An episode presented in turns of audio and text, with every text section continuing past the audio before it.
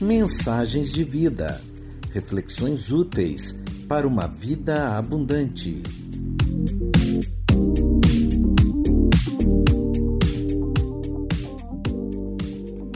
Fazendo a diferença. Baseado no livro do profeta Jeremias, capítulo 29, versos de 1 a 7. Pelo pastor Fabiano Pereira. São estas as palavras da carta que Jeremias, o profeta, enviou de Jerusalém ao resto dos anciãos do cativeiro, como também aos sacerdotes, aos profetas e a todo o povo que Nabucodonosor havia deportado de Jerusalém para a Babilônia. Depois que saíram de Jerusalém, o rei Jeconias, a rainha mãe, os oficiais, os príncipes de Judá e Jerusalém e os carpinteiros e ferreiros a carta foi mandada por intermédio de Elasa, filho de Safã, e de Gemarias, filho de Ilquias, os quais Zedequias, rei de Judá, tinha enviado à Babilônia, a Nabucodonosor, rei da Babilônia, e dizia, aí vem o texto da teor da carta de Jeremias, né? Assim diz o Senhor dos Exércitos, o Deus de Israel, a todos os exilados que eu deportei de Jerusalém para a Babilônia. Edificai casas e habitai nelas, plantai pomares e comei seu fruto, tomai esposas e gerai filhos e filhas, tomai esposas para vossos filhos e dai vossas filhas a maridos, para que tenham filhos e filhas, multiplicai-vos e não vos diminuais. Procurai a paz da cidade para onde vos desterrei e orai por ela ao Senhor, porque na paz vós tereis paz. Glória a Deus. Jeremias ele era de uma família de sacerdotes. Ele morava numa pequena uh, cidade chamada Anatote, ao norte de Jerusalém, pequeno povoado e era de uma família tradicional de sacerdotes. Então, assim, uma família, vamos dizer assim, de classe média. Pessoal, para a época, bem resolvido, estabelecido economicamente. E Jeremias, ele é chamado muito novo, é um profeta talvez dos mais novos a ser recrutados pelo Senhor, né? no, nos registros do Antigo Testamento. E ele foi chamado por uma questão muito especial. Ele era temente a Deus em um uma época ou em meio a uma nação onde esse temor do Senhor já não existia mais. Ele foi conterrâneo do rei Josias e contemporâneo do rei Josias, e o rei Josias foi o último rei ali naquela região que foi um rei segundo o coração de Deus. Ele reformou o templo, ele, ele trouxe a nação de volta aos caminhos do Senhor. Só que quando Josias morre, ele é sucedido pelo seu filho Joiacás, que depois é sucedido por Jeoaquim, que é sucedido por Joaquim e por Zedequias. Ele é levantado por Deus, então, como uma voz para chamar o povo de Israel de volta aos caminhos do Senhor. O povo, eles, ah, através né, da, do exemplo dos seus próprios governantes, o povo tinha se corrompido, o povo tinha se afastado dos caminhos do Senhor. Inclusive os sacerdotes do templo. Os sacerdotes do templo em Jerusalém também as, largaram mão, se desviaram do foco, negociaram princípios e valores. Diversos profetas foram levantados e se desviaram do caminho para agradar, para falar o que agradava o rei, para falar o que agradava o povo. E os próprios sacerdotes do templo de Jerusalém faziam a mesma coisa. Eles estavam mais preocupados em ficar de boa com o povo, eles estavam mais preocupados em ficar de boa com o rei do que propriamente ficar de boa e atender à vontade do Senhor. E por isso Jeremias, então, é levantado por Deus para começar a chamar atenção, para que eles se convertessem dos seus maus caminhos, para que eles então abandonassem aquela postura corrupta, iníqua, imoral e voltassem aos caminhos do Senhor. Por conta disso, ele, claro, virou inimigo de boa parte da alta cúpula da sociedade de Judá na época, e inclusive dos sacerdotes. Ele foi preso diversas vezes, foi maltratado, foi levado cativo para o Egito contra a própria vontade, mediante esse coração duro, essa dificuldade do povo em atender ao chamado do Senhor, Deus então usa Jeremias para fazer uma profecia. Dizer, olha, já que é assim, já que vocês estão pela cabeça de vocês, rebeldes, desobedientes, distantes do meu caminho, vocês vão sim, eu vou deixar com que os babilônios venham e dominem, sobrepujem vocês. E não só isso, eles vão levar vocês para o cativeiro. E eu vou deixar vocês lá 70 anos. Jeremias profetiza que eles vão para a Babilônia como cativos, vão para o exílio e lá ficarão 70 anos. Quando a gente chega no capítulo 29, Jeremias já está então escrevendo para o povo que já foi dominado e já foi levado. E qual era o costume da época? Tu não levava gente simples, gente fraca, né? Gente pouco instruída ou gente doente. Eles levavam os cabeças, porque essa era a forma de garantir que o povo dominado não ia se levantar numa revolução, não ia tentar reverter. Então ele disse: ó, você pega rei, pega rainha, pega toda a corte, pega os principais oficiais do exército, pega os principais líderes religiosos e leva para o cativeiro. Porque o povo sozinho embaixo não vai conseguir se articular para resistir. E é para esses caras que Jeremias está escrevendo. Porque o que, chega aos ouvintes de Jeremias? Os caras estavam lá fazendo o quê? Eles se dividiam em dois grupos. Uns que só choravam, choravam, choravam, ai que saudade, ai que saudade do pátio do templo, ai que saudade dos muros de Jerusalém, ai que saudade do Monte Sião, ai que saudade. Só choravam. Amargurado, estavam lá, uma deprê danada, escondia embaixo da cama, só chorava, não fazia nada da vida, esperando a morte chegar. E um outro grupo de revoltados, que queriam assim que os, os babilônios tudo morresse, que pegasse fogo em Babilônia, que era um povo assim mais amargurado. Ah, que me fizeram sofrer, me tiraram da minha casa, quero que se explodam. E Jeremias escreve para esse povo diz: povo, parem, construam, edifiquem casas, se estabeleçam, se casem, deem suas filhas em casamento, deem seus filhos em casamento, trabalhem pela prosperidade, acho que é isso que eles tinham mais raiva, trabalhem pela prosperidade, pela paz na Babilônia. Se a Babilônia prosperar e tiver paz, vocês, enquanto exilados na Babilônia, prosperarão e terão paz. Isso na cabeça deles era algo impensável. Como um povo idólatra, um povo pagão, né, ser abençoado. Agora vejam que, que coisa, que ironia. Eles, enquanto na terra deles, eram se afastaram dos caminhos do Senhor. Se afastaram. Se tornaram idólatras, pagãos, promíscuos, corruptos. Agora que eles foram exilados, eles achavam um cúmulo trabalhar e edificar e ajudar a construir uma nação que não servia ao Deus que eles serviam. Então, assim, o discurso mudou completamente. Mas o que Jeremias está falando para eles aqui, que chama muito a atenção no versículo 7, é justamente procurai a paz da cidade para onde vos desterrei. Deus falando. E orai por ela ao Senhor. Ou seja, ore por ela, a mim. Ore a mim por essa cidade, para que ela tenha paz. Porque na paz dessa cidade vocês terão paz. Então, Jeremias ele se coloca nesse espaço porque ele sabia, a profecia não era de 70 anos, ia levar 70 anos para eles voltarem. Então, Jeremias, em outras palavras, vocês vão ficar 70 anos chorando, 70 anos comendo de restos, 70 anos só resmungando, 70 anos brigando, ou vocês vão fazer alguma coisa para mudar essa realidade, já que Deus determinou que são 70 anos e antes de 70 anos vocês não vão voltar daí. Onde Deus tem colocado você, onde Deus tem me colocado para sermos uma bênção. Conhecendo um pouco da história de vocês, desse tempo que a gente tem caminhado junto, eu sei que uma parcela aqui já rodou por diversos cantos do país, antes de vir para Araras, para Ilene, Pirassununga, Piracicaba, como é o nosso caso. A gente, eh, salvo algumas exceções, nós não somos naturais da terra onde, não somos nativos da terra onde hoje nós habitamos.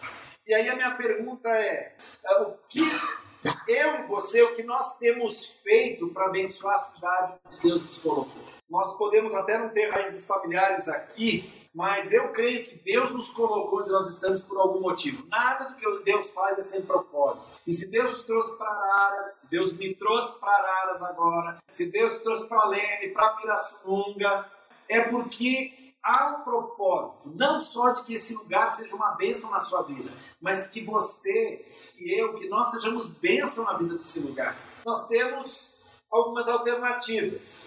A primeira é fazer como os próprios judeus faziam aqui, de ficar lembrando de onde a gente, de onde a gente veio e ficar chorando. Ai, era tão bom lá. Ai, eu odeio essa cidade, eu odeio esse lugar, eu odeio esse clima, eu odeio essa terra vermelha, eu odeio não sei o que, eu odeio esse trânsito. E ficar, ah, porque lá da onde eu vim, sim, lá era bom. Nossa, lá sim, era o céu, lá era, era uma alternativa.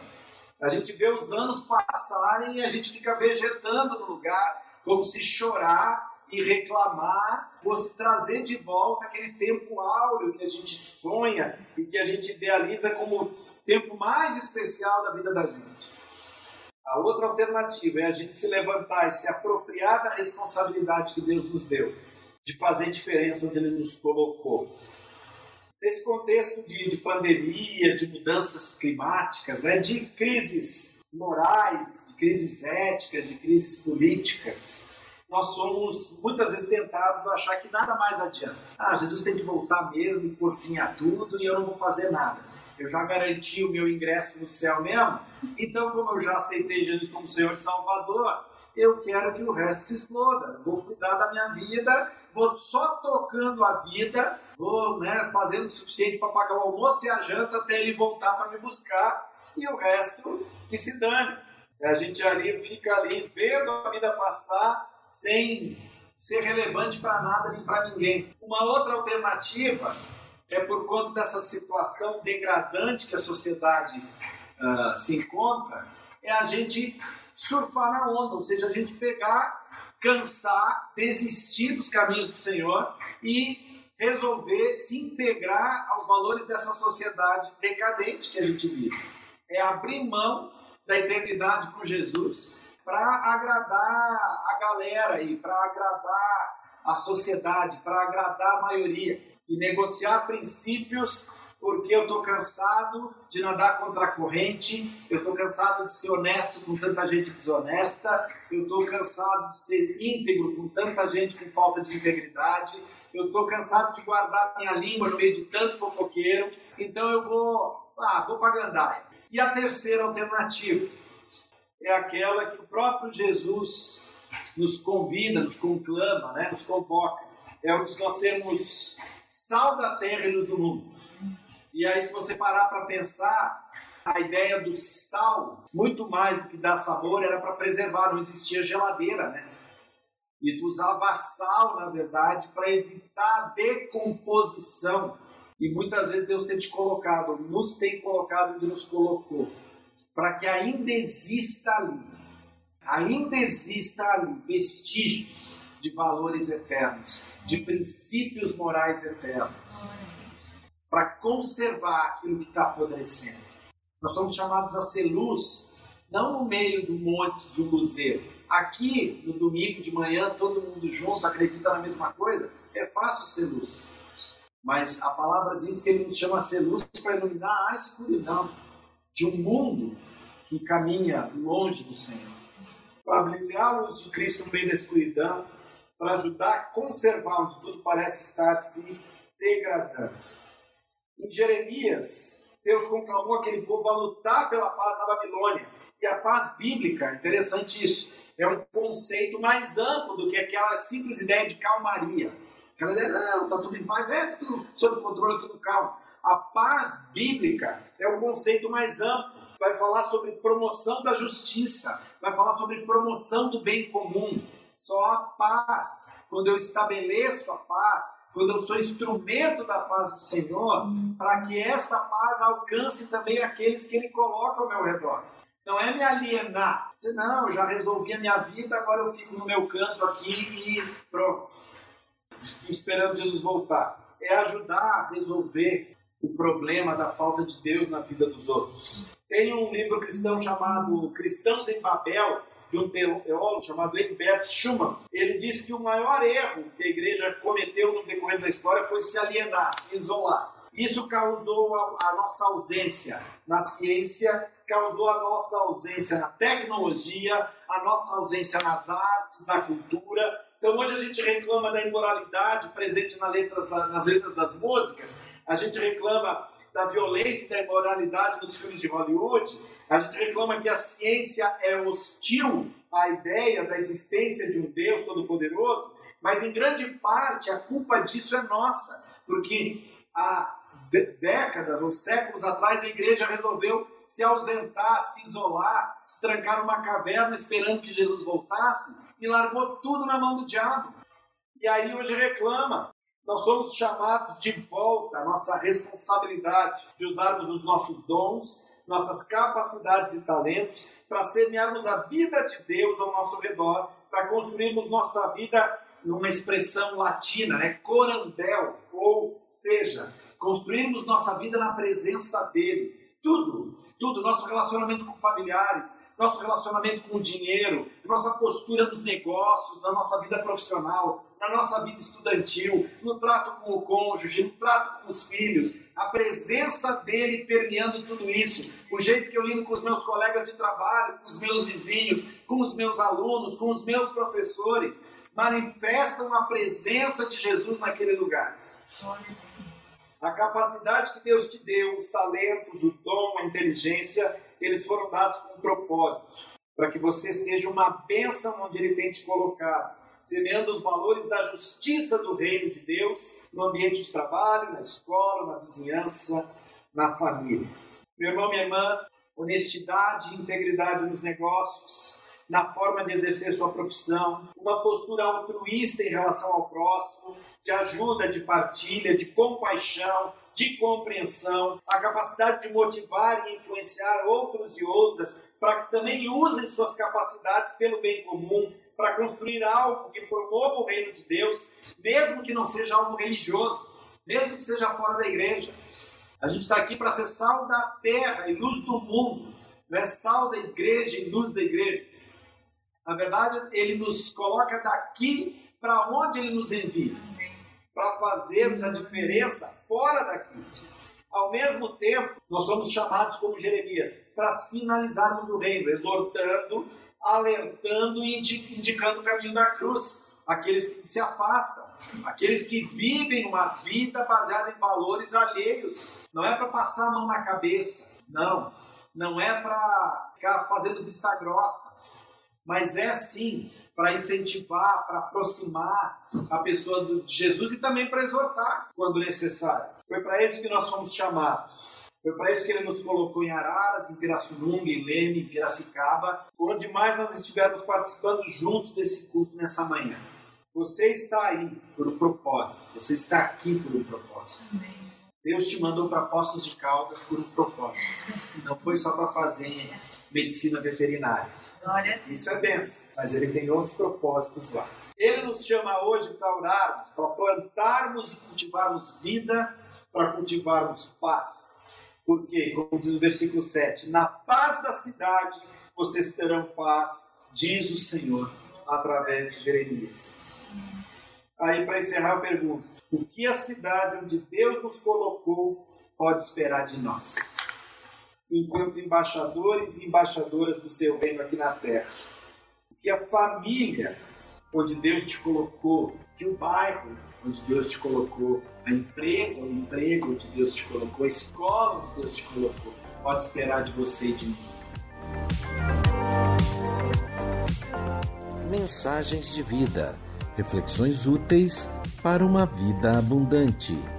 Uma produção do Ministério de Comunicação da Igreja Metodista em Araras, São Paulo, Brasil. Siga os nossos perfis no Instagram, Facebook e YouTube.